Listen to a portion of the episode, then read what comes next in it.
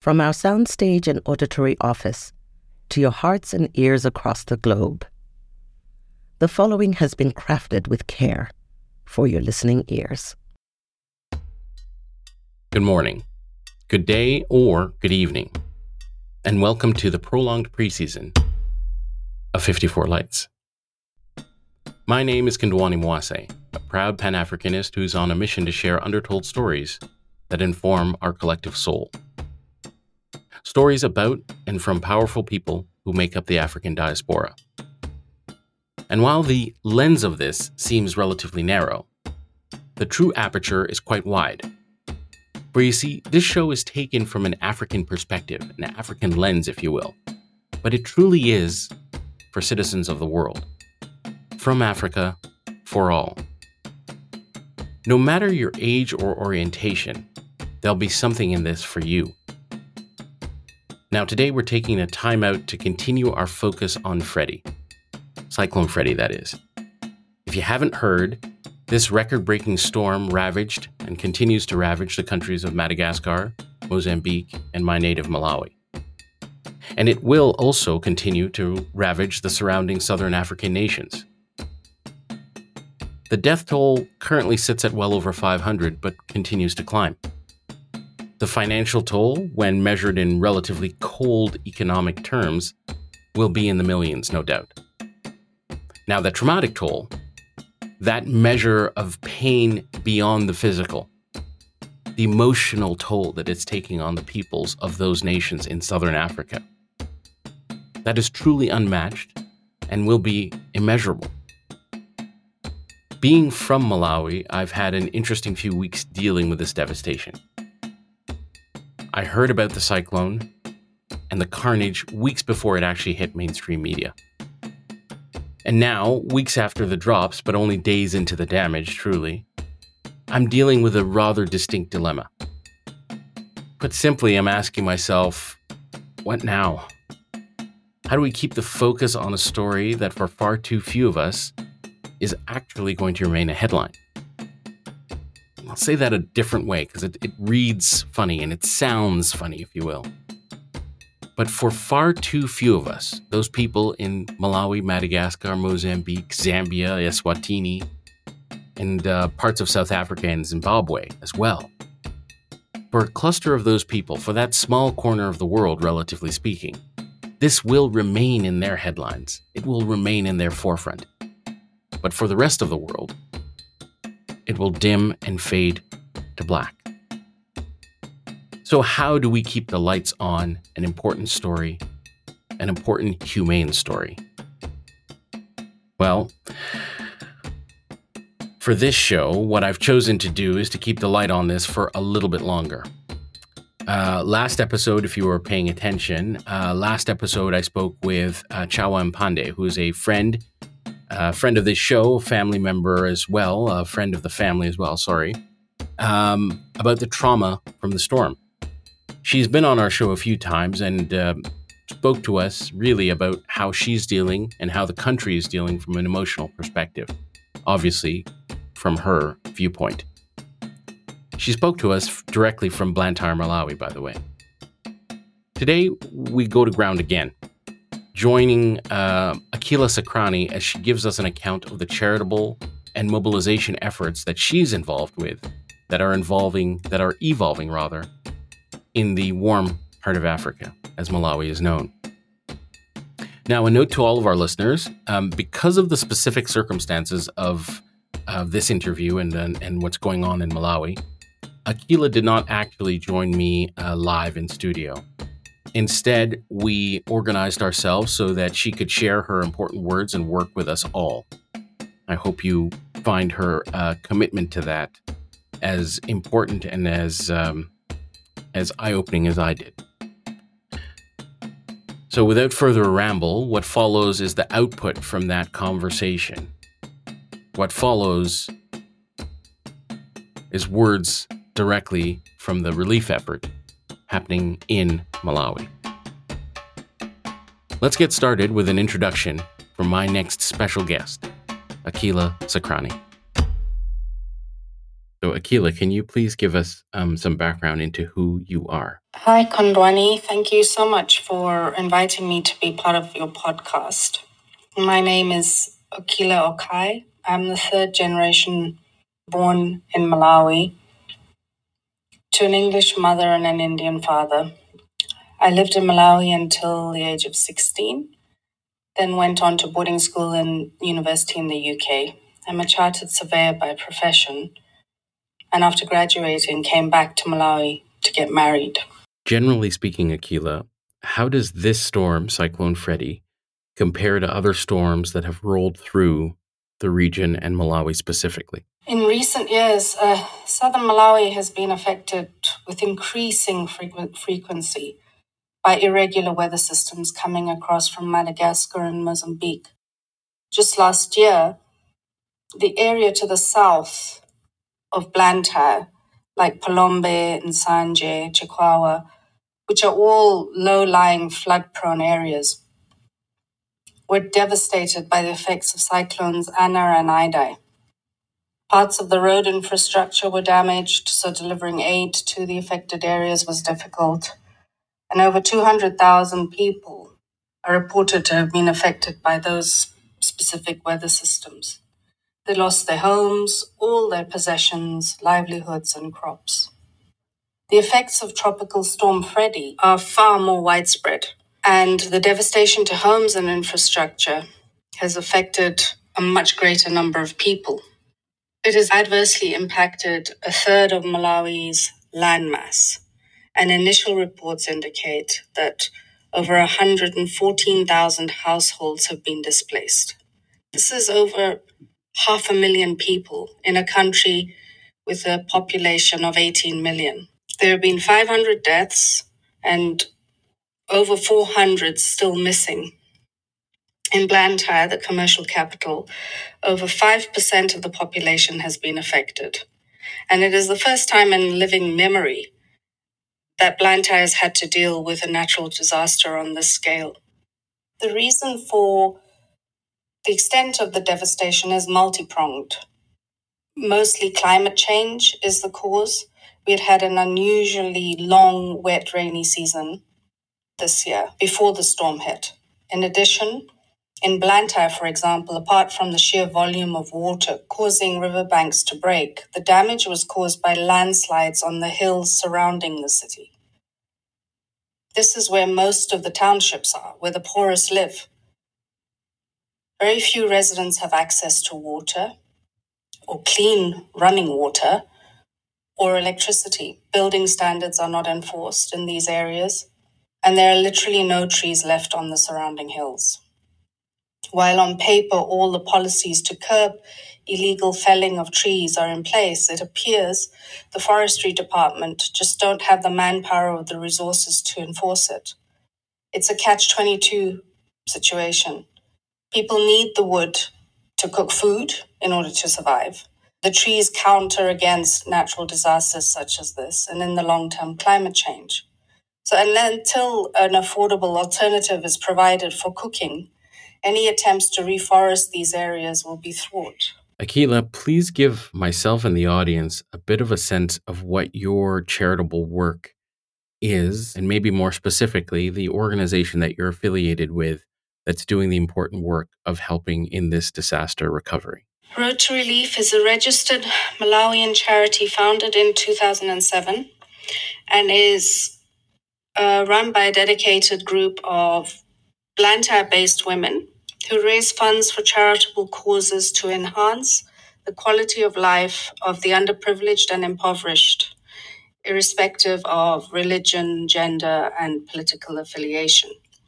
We provide both long term and short term sustainable support to a variety of health and educational causes, food support, and emergency response.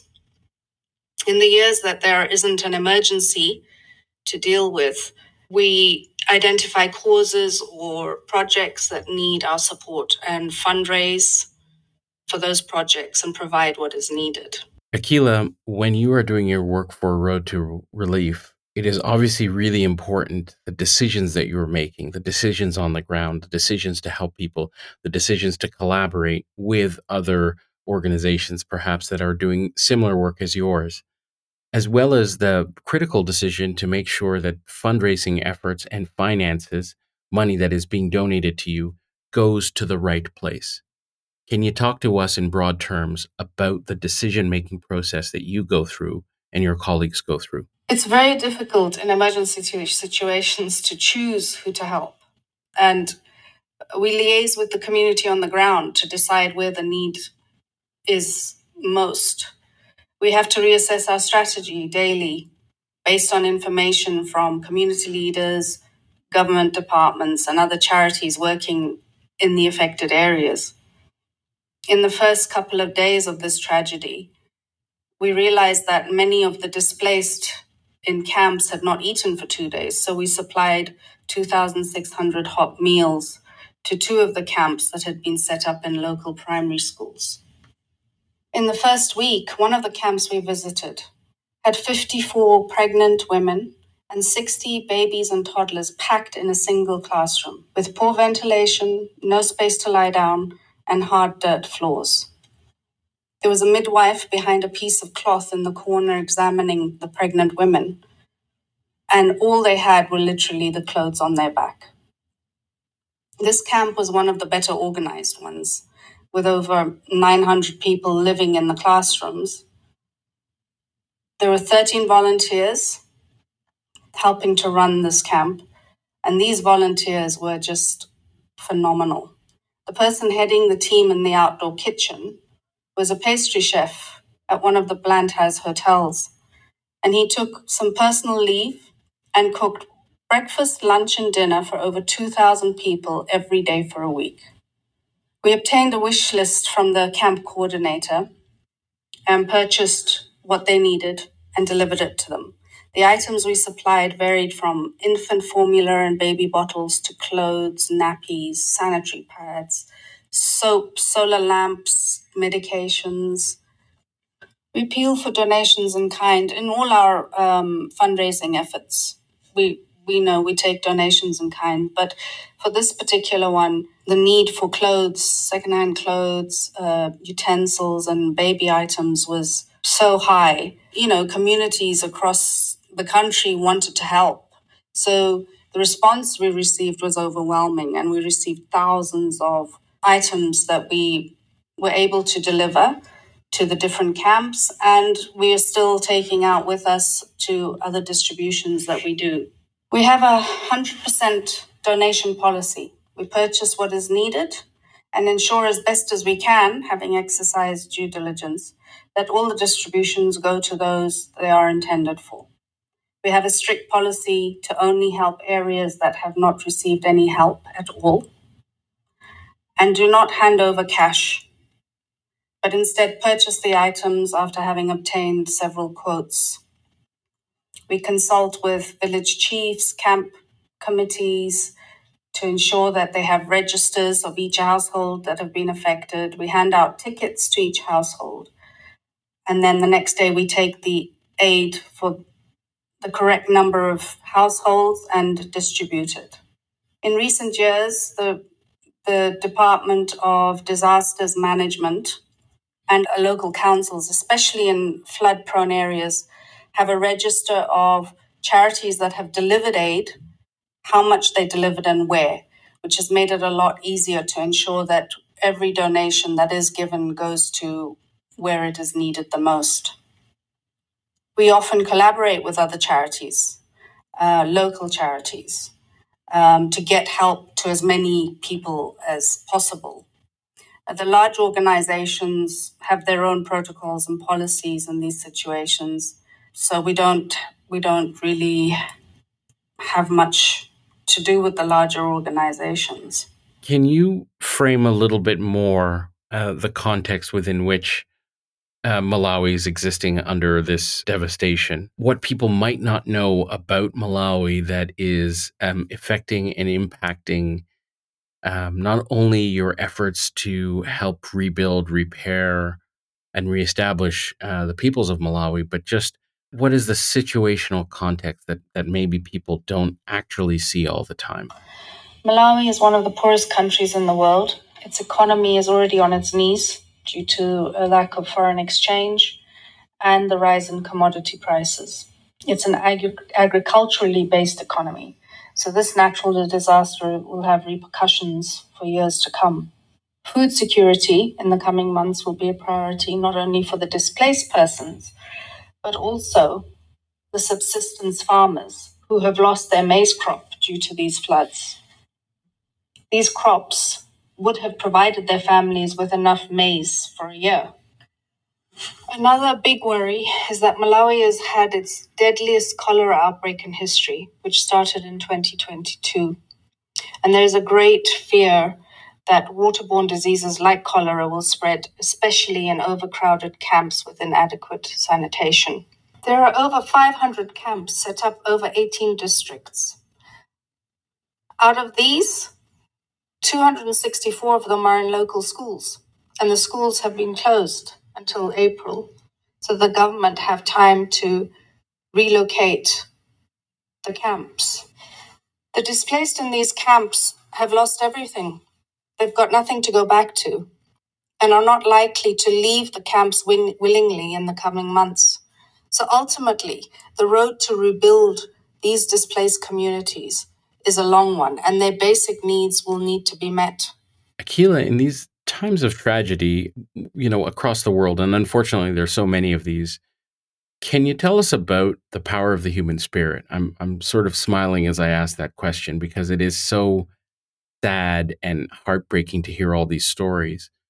But there's a flip side of this. And the flip side of this is people rallying and coming together in community, both in Malawi, across the um, Southern African countries, um, and across the world, frankly. So, can you talk to us about how you've seen the rise of that through this devastating uh, cyclone and um, maybe talk to us a little bit about hope and the power of the human spirit? One of the most heartening things to come out of this tragedy was to see the communities across Blantyre and Malawi come together to provide what was needed to those affected as quickly as possible. We didn't wait for government to get involved. We didn't wait for aid agencies to get involved.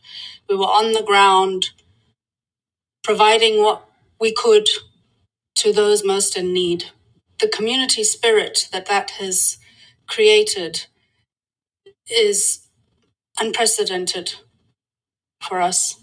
For example, as a result of our social media post about the pregnant women in this one camp, a group of doctors got together, a team of doctors, gynecologists, obstetricians, uh, nurses, medical assistants, and uh, took their equipment to these camps to monitor and check all these pregnant women that were in them. Road to Relief has managed to raise over 132,000 Canadian dollars to help those in need as a result of this disaster. And that is unprecedented for us, a group of volunteer women trying to do our bit. And this is really only because of our friends, families, well wishers across the world who've donated funds, and those locally who have donated funds and donations in kind.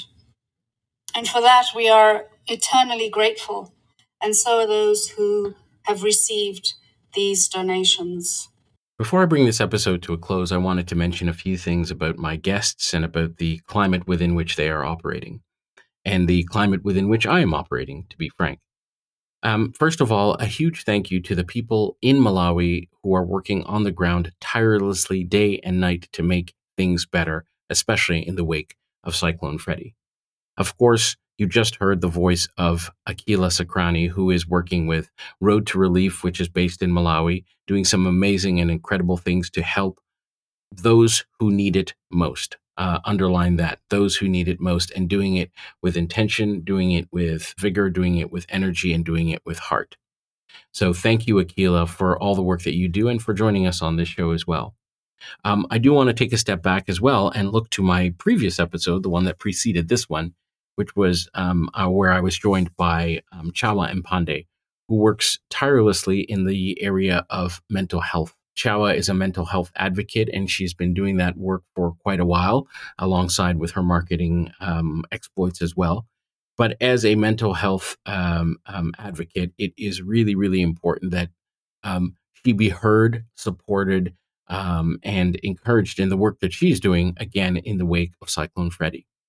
Um, it should be noted that Chawa's husband, Manote Mpande, also works tirelessly to uplift uh, people in um, uh, people and the country of Malawi as part of the leaders of an organization called Moody River, which is based in Malawi and is focused on clearing up the waterways in that and in that country. Something which is obviously much more important uh, given the cyclone and uh, of course, given the uh, cholera outbreak that has been um, prevalent in Malawi in recent uh, days, months, and years. It should be should be noted that all of these individuals are mobilizing their efforts right now, as am I, in response to a crisis. But outside of that crisis and beyond beyond the drops of Cyclone Freddy, it should be noted that uh, the people of Malawi are mighty and uh, magnificent working in uh, areas of the arts, working in the areas of tourism, working in the areas of entrepreneurship, working in the areas of tourism, and just doing incredible work. And you will hear from these amazing Malawians in the coming months.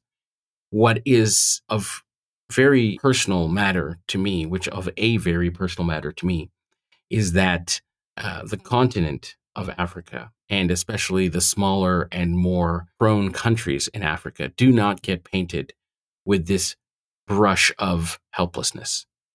Remember that the past two episodes have featured people who are on the ground in Malawi, working with other Malawians and not necessarily working with outside organizations to help the underserved.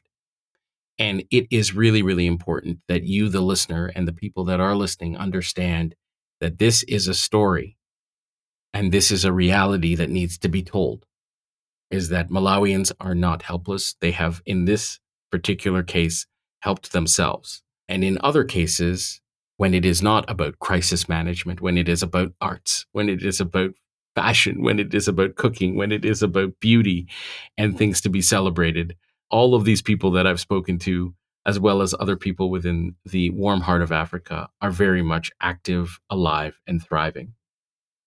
With that said, it is the wake. We are in the wake of a crisis. And so it is important that if you have the ability to donate, that you do donate.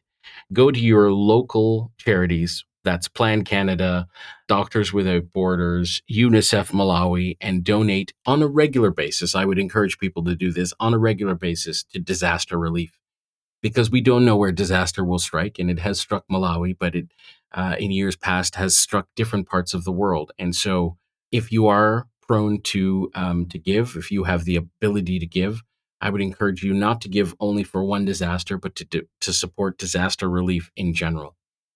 If you are interested in supporting my sisters on the ground who are doing some amazing work, uh, I'm talking about Road to Relief and Akeela Sacranie. I would encourage you to go to um, Facebook I would encourage you to go to GoFundMe and look for uh, Road to Relief, Malawi, obviously, and you will, in fact, find places to give directly to those charities, which I uh, I urge you to consider because they are credible. They are doing the work. They keep you updated as to where their work is going, and they are not uh, scam artists, um, which I would also caution you keep an eye out for if you are thinking of giving there's a lot been said there, but um, this episode is got to come to a close, and I thank you for listening to it. I typically say, "So there you have it." Um, the conversation continues, and I, um, I suppose in this particular case, I will say, "So there you have it." The conversation, the contribution, the culture, and of course, the work continues. Part of our show was recorded and produced at the soundstage and auditory office of 54 Lights. Today's episode, as was noted, was partially recorded from Blantyre, Malawi. And while all of our stages are relatively small, our lights together shine brightly. This season, more than most, has been produced in partnership with some incredible people and incredible organizations. Ones that I'll avoid rattling off anonymously, but will find the time to thank personally after each and every play. Before I go, an enormous shout out to you, the listener, for lending me and us your ears, your heart, and your energy during some tough, tough conversations. My name again is Kondwani Mwase. Here's hoping you find yourself in every play. Remember, it's been fierce and it has only just begun. In the next few weeks, some more uplifting conversations from artists, entrepreneurs, and creatives at large. I look forward to speaking with you. Until then.